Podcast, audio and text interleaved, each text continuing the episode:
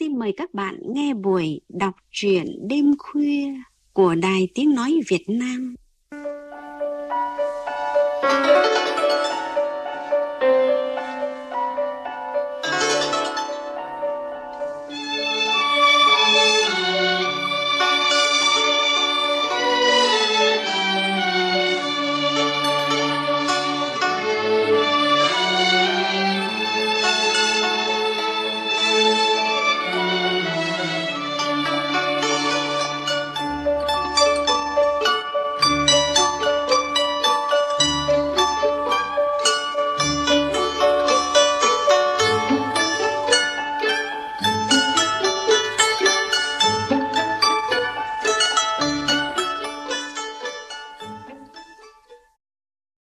Thưa quý vị và các bạn, là một tác giả thuộc thế hệ 8X, nhưng nhà văn Lê Vũ Trường Giang đã sớm gắn bó với đề tài lịch sử. Không khó để thấy những trang viết của anh, từ bút ký đến truyện ngắn, dường như đều ít nhiều lấy lịch sử làm căn cốt. Giữa những khoảng mờ về cuộc đời của những nhân vật có thật, nhà văn dệt lên những tưởng tượng hư cấu của riêng mình để rồi đem đến cách nhìn, cách lý giải khác biệt về điều tưởng chừng quen thuộc. Trong chương trình hôm nay, chúng ta sẽ bước vào thế giới hư cấu của những khoảng mờ như thế qua truyện ngắn Sinh ra từ mưa của nhà văn Lê Vũ Trường Giang.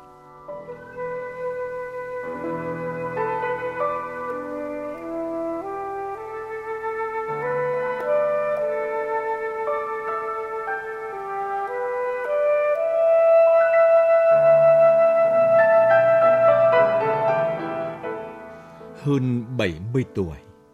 Tôi về Hà Nội xây dinh thự riêng bằng đá phiến tinh xảo ở ấp Thái Hà. Buổi sớm, ngồi thẫn thờ nhìn trời đất, nhìn mây bay qua gò đống đa. Thấy đời người trôi qua như dòng sông chở nhiều cỏ dại. Trong đêm, tiếng gọi cha gọi mẹ vọng động cả khu dinh thự, lạnh toát như hơi thở dầu dĩ của đá phiến. Cha vẫn cưỡi ngựa hàng đêm chạy quanh phủ Thái Hà, phi nước đại vào cơn mưa lận đận của đứa con lỗi đạo. Mẹ không ngớt ầu ơ điệu hò ly biệt. Tôi phái 12 thị vệ canh giấc ngủ đêm, nhưng vẫn không tài nào ngăn được cánh mai loang dày mộng mị của vị phó vương Bắc Kỳ Hoàng Cao Khải. Căng mắt nhìn đêm, ký ức đeo mang từ bé, vốn nằm chờ góc nào đó thức dậy, mở cửa bước ra. Sau một tháng trời trôi giạt đất Bắc tìm mộ cha, tôi trở về nhà. Mẹ ngồi tựa hông cửa ngóng. Gặp tôi, nước mắt mẹ chảy dài. Con tìm được mộ cha không? Tôi gật đầu rồi im lặng. Nước mắt mẹ lăn hai gò má. Nước mắt ấy rửa trôi băng hết cả tuổi thơ chớm rực của tôi. Chán rộng, mắt tinh anh, ấn đường sáng tỏ. Tôi ăn hết chữ của đám thầy đồ trong vùng. Cha đồng gõ đầu tôi bảo. Tao mất ba năm mới học xong tam tự kinh. Còn tứ thư học đến giờ cũng chẳng hiểu nốt. Chỉ biết viết đơn thư bộ phủ mà thôi. Mày thật lạ. Cha nhìn tôi hoài nghi. Tôi nhìn cha hững hờ. Cha nhìn mẹ rằn rỗi. Mẹ nhìn cha buồn đuối. Mẹ nhìn tôi ngập nước mắt trong. Năm tôi năm tuổi, tin khởi nghĩa Mỹ Lương đại bại. Chu thần chết trong can qua, lan khắp Bắc Hà. Huyện Nông Cống rối ren tư vò. Mẹ khóc suốt một tuần thì bị cha đồng lôi ra đánh. Tôi chỉ nghe cha chửi một câu. Đồ đĩ giặc cỏ. Năm ấy, giữa cơn đông giá, mẹ con tôi dìu nhau đi tránh đòn roi ghen bỉ. Tôi hỏi mẹ, cha ruột con là ai? Mẹ im lặng.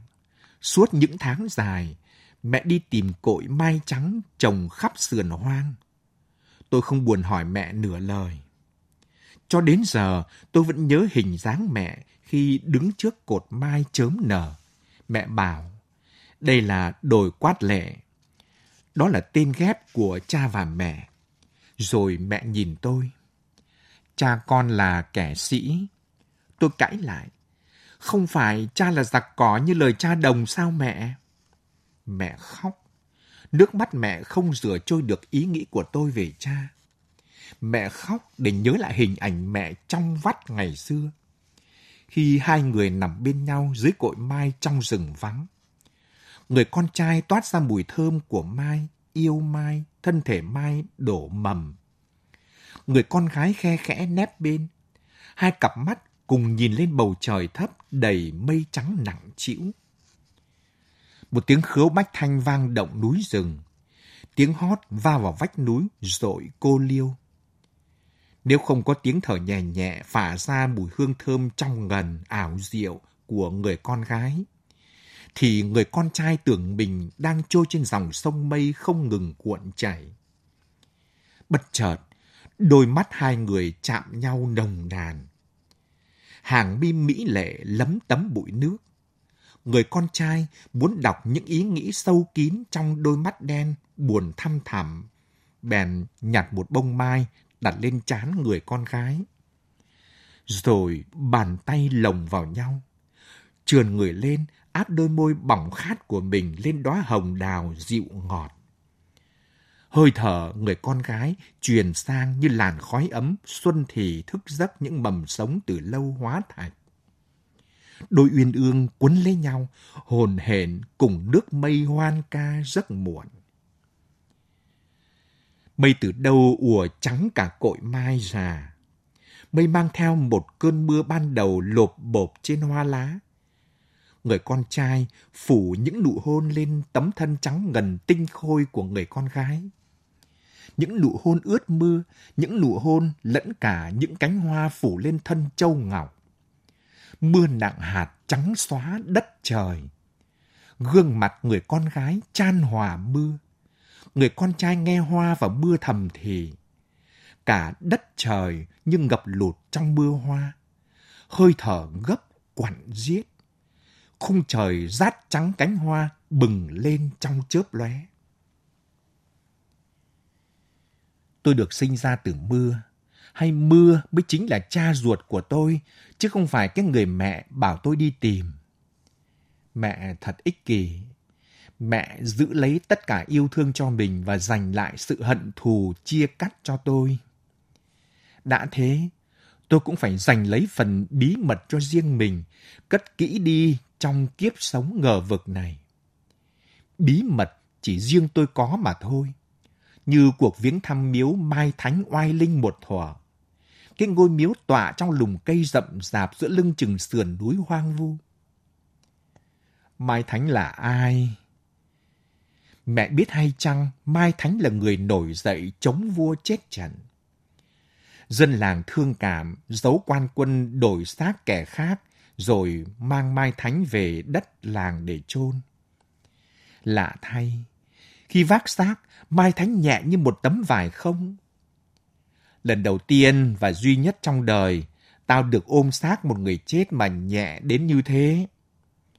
Một cụ ông ngày ấy tham gia lấy xác Mai Thánh kể chính cụ, một tay tắm rửa rồi mặc áo liệm cho Mai Thánh.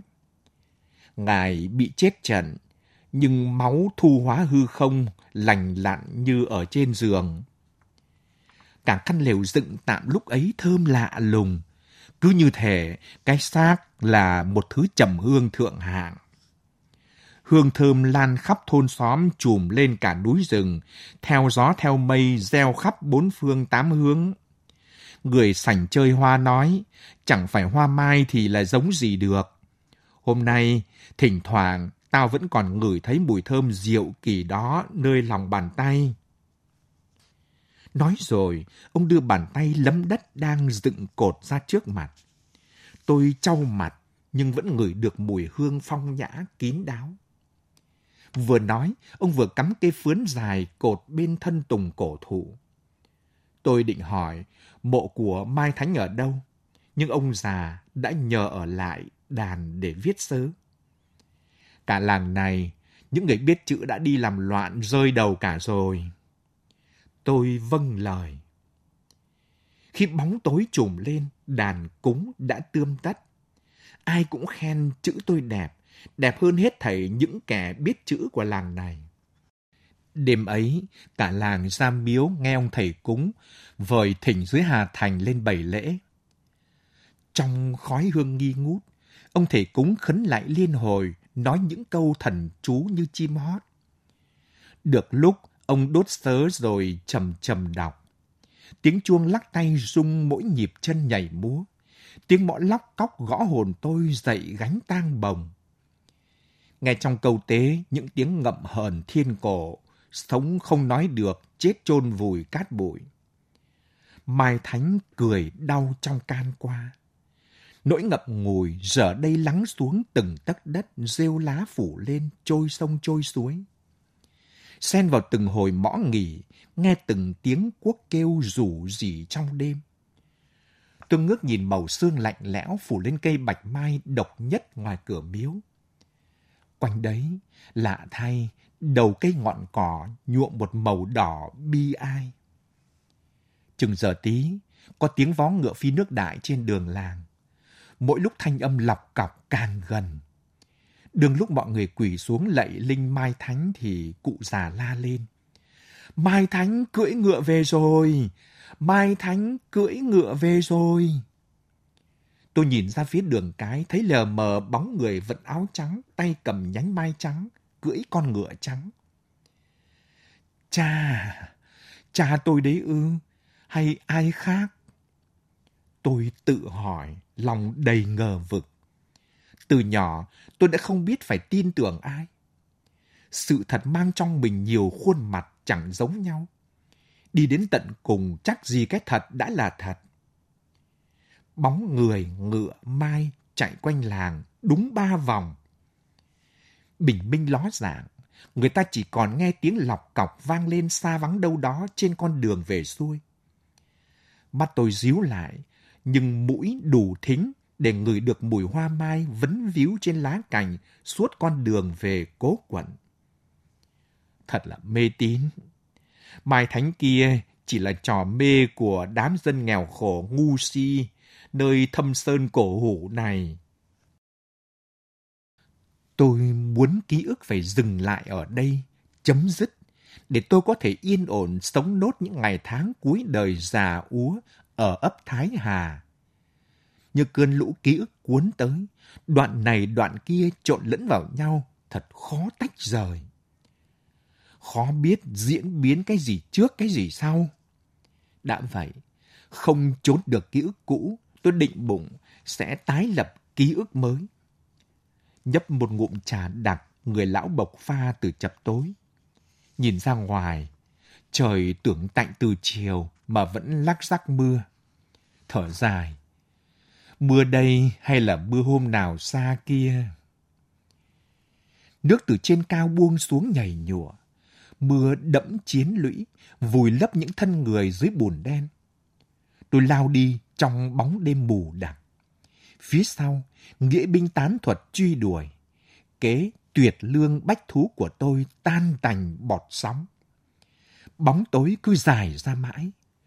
Tôi tóe máu bàn chân, nhắm mắt chạy thục mạng. Màu hoa trắng lung linh rớt trên mỗi dặm đường. Cánh hoa tanh, hơi thở mệt nhọc dồn dập túa ra. Mồ hôi hòa nước mưa hòa máu, hòa cả cuộc đời trắng đen huyễn hạc của khải tôi. Tới kẻ sạt, mới hay trời vừa ướm xuân. Nhà ai khói bếp thơm trắng ngọn tre. Cuối thôn, mai trắng nơ miếu cũ, đào diện áo đỏ cuối đường đê. Một toán lính tuần bồng hương qua làng, nhận ra thượng quan. Tôi phát lệnh cho binh từ Hải Dương về tiếp cứu. Cắt đặt xong đâu đấy, tôi muốn ngủ một giấc ở kẻ sạt, nhưng tiếng truy đuổi quân tán thuật vang vọng từ xa. Lính tuần cáng võng đưa tôi về thành Hải Dương. Thành Hải Dương cao giáo, hào sâu, lính đông hàng nghìn. Mệt mỏi, tôi chìm vào cơn mê. Trong giấc chập trùng, tôi nghe tiếng người ngựa rất gần. Đêm tìm cha ở núi Mai Thánh. Giờ tí, cả làng phải thức dậy vì những tiếng ồn. Tôi nghe thấy tiếng trống thùm thùm, tiếng lọc cọc đều đặn như tiếng ngựa phi của Mai Thánh. Giờ đây, lộn xộn như thể trăm mai thánh cùng cưỡi ngựa. Người làng nhìn qua khe cửa thấy một đoàn quân người cưỡi ngựa kẻ chạy bộ đương lục tục đi lên núi. Mai Thánh tuốt gươm đi đầu, vẻ hùng dũng sông pha. Con ngựa ngậm nhành mai, uy dũng và mãnh lực ngay trong cả tiếng hí. Đoàn quân kiếm giáo sáng quang chĩa lên bầu trời, như họ sắp đụng độ một trận chiến kinh hoàng. Họ mặc áo nâu chân đi đất, di chuyển rất có đội hình. Rầm rập, rầm rập. Người ta nhìn vào đoàn người cụt đầu, lọc cọc, lọc cọc tiếng vó ngựa băng qua hàng cây đêm. Rồi tất cả biến mất trên con đường tịch liêu đêm lạnh. Tôi thở dài. Cha ơi, cha đang làm gì thế? Tối hôm qua, đoàn quân trở về. Người làng vẫn nghe tiếng quân đi trên đường. Mai Thánh đã mất đi thanh gươm sáng. Nhánh mai rụng hết hoa tơi tả. Cả đoàn quân theo sau gươm giáo gãy vụn. Họ bước đi không đầu. Đoàn quân cụt đầu lay lắt xuyên bóng đêm. Tôi ngửa mặt nhìn trời than. Ôi, chỉ là đám giặc cỏ rách việc. Hình bóng Mai Thánh đối với tôi giờ dở dang thảm nát. Thức dậy lúc nửa đêm, tôi hét lớn. Tán thuật! Ta sẽ đốt sạch bãi sậy của ngươi. Nhưng càng đánh vào bãi sậy, quân tôi càng thua. Quân Pháp thấy thế Nam Triều kém cỏi phong đùa cho tán thuật là vua bãi sảy. Tôi giận lắm, quyết tâm phục thù. Năm sau, tôi thành lập đội quân tuần cảnh võ bị đầy đủ quân kỷ nghiêm minh. Bây giờ, triều đình Đồng Khánh cũng phong cho tôi chức kinh lược sứ. Binh đông hàng vạn, cốt chỉ dùng để đi trị đám giặc cỏ dám chống lại triều đình, dám chống lại người Pháp. Người Pháp gọi tôi là phó vương quyền lực nhất xứ Bắc Kỳ và mở tiệc chúc mừng phó vương. Tôi oai phong giữa đám nghi vệ cờ lọng mời quan chức Pháp dùng rượu Tây. Toàn quyền de Lanersang ca ngợi rằng bình lính dưới sự chỉ huy của tôi đã có những hành động nhiệt tình đến khó tin. Đây, một cái huyện trong tỉnh Hà Nội, trong 15 ngày, tôi đã chặt đầu 75 kỳ hào vì họ không muốn chỉ ra một đám giặc đi theo con đường nào sau khi qua những làng của họ. Đám quân nhân Pháp quốc cộng tác với tôi đã tôn vinh sự cống hiến quý báu của vị quan An Nam. Trung úy Pháp Fernande Berna ca ngợi. Phó Vương đã chặt 1.800 cái đầu trong 3 tháng và thu được những tin tình báo quý báu để chộp được những tên phản loạn và tịch thu một số lượng lớn súng ống. Đám quan chức Tây ta ồ lên thán phục. Quả là công lao tài trí của Phó Vương Bắc Kỳ khó ai qua được. Mệnh lệnh ngài là mệnh lệnh sắt và máu. Thích thú, tôi vuốt bộ râu vừa để tròm cho ra dáng dấp đại quan. Tôi nâng chén, tiếng đầu rơi đánh phịch vang lên trong đầu. Thứ công danh tanh tưởi tôi mang có thanh khiết bằng những tháng ngày sống trên đồi quát lệ. Những ngày xưa rào rạt trải qua trước mắt. là mặt trời ban mai dọi những tia nắng ấm xuống thung lũng trước nhà. Là bóng nắng vẽ những thảm tranh sâu kín lên thảm xanh. Tôi ngửa tay ra đón nắng nắng đậu trên bàn tay trai, vỡ vô hồn. Tôi chợt nhận ra mình lung linh là một thân người sống chậm chậm, đi qua những con đường rậm lá hoang sơ của núi. Tôi thấy lạc lõng triền miên với cõi đời hư thực. Lòng tự ti nguồn cội đã giết chết nỗi cô đơn bao lâu ngự trị trong con người tôi. Tôi chán ghét những đêm chỉ có tôi và mẹ ngồi nhìn ngọn bạch lạp và hai cái bóng bất động trên vách thở dài. Tôi xuống đồi hái sim, bỏ lại phía sau tiếng mẹ gọi văng vẳng, lo lắng. Bấy giờ Cuối đông, tôi nhận lệnh về Huế. Trên đường về Kinh, tôi ghé thăm bộ mẹ trên đồi quát lệ năm nào. Đoàn tùy tùng gươm giáo cung kiếm gần nghìn người, lớp trong lớp ngoài bùa ra khắp núi, chốt chấn những nơi nguy hiểm, phòng thích khách ám sát. Lính lệ gánh võng đưa tôi lên tận núi. Đường dốc khó đi cứ 500 trượng lại thay người. Giữa đường, thấy đồi quát lệ xa xăm, xanh tái một màu. Lòng tôi thấp thỏm. Một luồng gió cuốn theo hàng ngàn cánh hoa trắng từ đâu bay tới, rơi lả tả trên đầu đám người đang lên núi, rơi lên bàn tay tôi, yên lặng. Lên đến nơi, khí lạnh sộc vào người, vẻ xa lạ, hắt hủi. Tôi đứng lặng một hồi lâu giữa mênh mông đồi núi, rồi chậm chậm phén cỏ chanh ra mộ mẹ.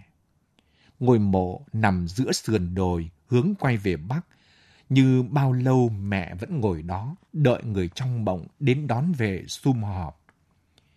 Tôi sững sờ trước ngàn mai phủ trắng quả đồi, như trăm vạn đốm tuyết đậu trên thân gầy. Cánh lụa là tha thướt bay bay trong gió, không gian sực nức một mùi hương thanh nhã u buồn. Mai trắng như tuyết, choáng hết cả tầm mắt. Màu mai trắng bẻ cong những tiếng động của gió trên đồi quát lệ, xóa nhòa vết thời gian động đâu đó trong cánh buồm, làm chậm những dòng suy nghĩ của đứa con lạc loài đi hoang. Từ ngày mẹ mất, nhà đổ nát không còn hình thù. Bậu cửa mẹ ngồi uống trà ngắm hoa, mối đùn lên thành đống quan quân phải quây lều dựng trại qua đêm. Gió hờn lạnh căm căm. Đêm ấy, tôi không tài nào chợp mắt. Hệ nhắm một hồi, mai trắng đông đặc trí não, tưởng rơi cả trên tóc trên mặt như chiếu liệm. Hai người mặc áo trắng như mai nhìn tôi buồn. Cha mẹ đấy ư, cha mẹ đấy ư. Canh ba, có tiếng sét kinh thiên giáng xuống vùng tịch lặng. Có tiếng hồi đáp của rừng đứt đoạn, giòn và khô, như tiếng xương gãy trong từng mạch đất. Tôi nhảy bật xuống giường, sai người hầu mặc sống áo. Tôi lại lên thăm mộ mẹ và ngôi mộ gió của cha. Lần thần đi trong rừng còn ngập trong bóng đêm. Tôi vấp phải một thân cây già đổ xuống xóa nhòa mọi vết tích hôm qua giữa nhập nhoảng, quan kinh lược kịp nhận ra vết nứt chạy dài xuyên qua đồi quát lệ, xuyên qua mộ mẹ cha.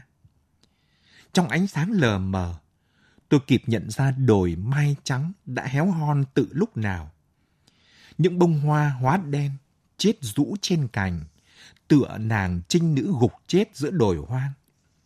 Linh hồn buôn triệu hoa mai chậm trôi ra ngoài. Linh hồn đen đặc bốc lên đồi quát lệ. Tôi bàng hoàng.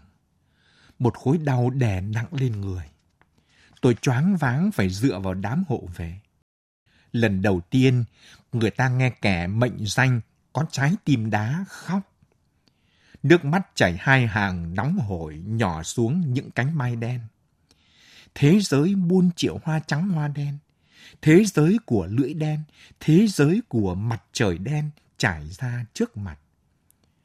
Tôi quỳ xuống lại gặp người trước đồi quát lệ. Sớm đó, quan quân được lệnh nhổ trại xuống núi. Còn nhớ đêm nào tôi lén ba quân vác dao đi ra rừng tìm bộ mai thánh. Trời đêm lạnh buốt, đông cứng những bạch mai riêng dựng góc mộ côi. Tôi đứng trước mộ nói. Tôi chưa bao giờ thấy mặt cha, Tôi chỉ biết thơ người. Tôi thấy nấm mộ người. Tôi sẽ khác người. Tôi không phải là giặc cỏ. Nói xong, tôi vung dao. Bịch, bịch. Gốc mai bên mộ chu thần bị chém phạt. Cánh bay tơi tả trong sương mù.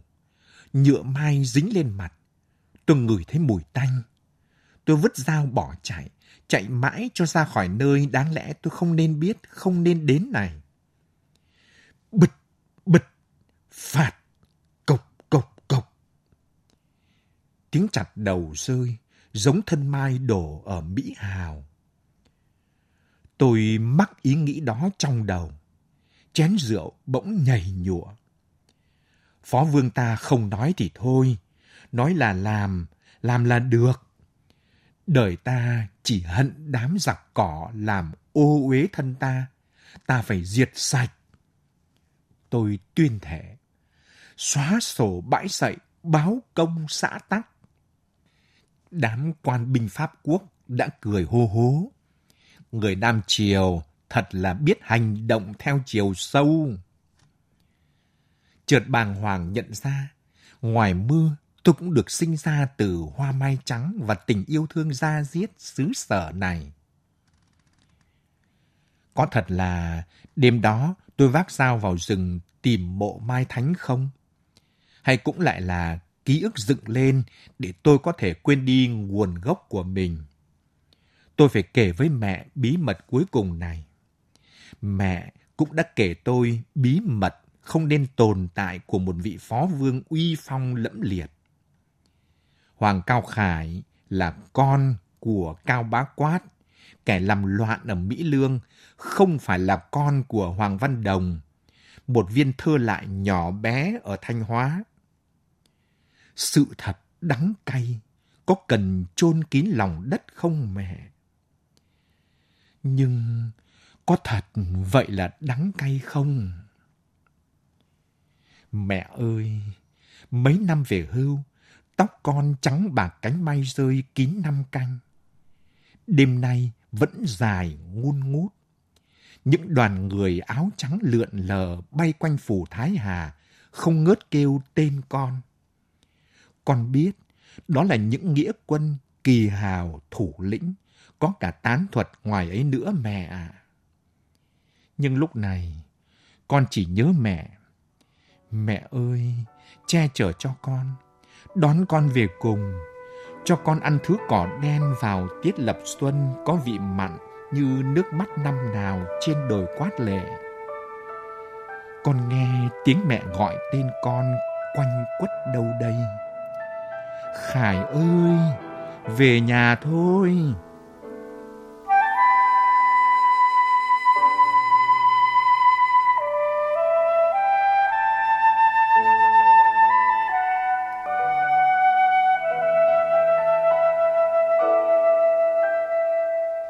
nghệ sĩ ưu tú Việt Hùng vừa gửi tới quý vị và các bạn truyện ngắn Sinh ra từ mưa của nhà văn Lê Vũ Trường Giang. Sau đây, biên tập viên văn nghệ có đôi lời bình luận.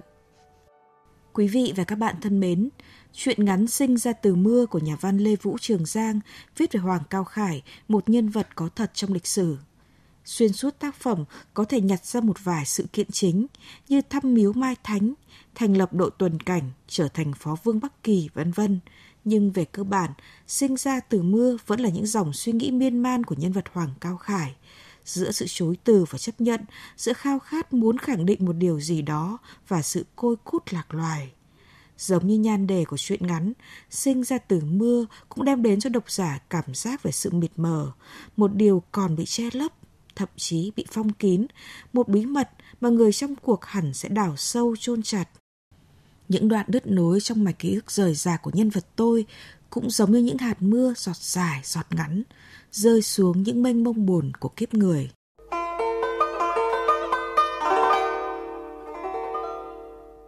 Chương trình đọc truyện đêm khuya hôm nay do biên tập viên Nguyễn Hà thực hiện xin dừng ở đây. Thân ái, chào các bạn.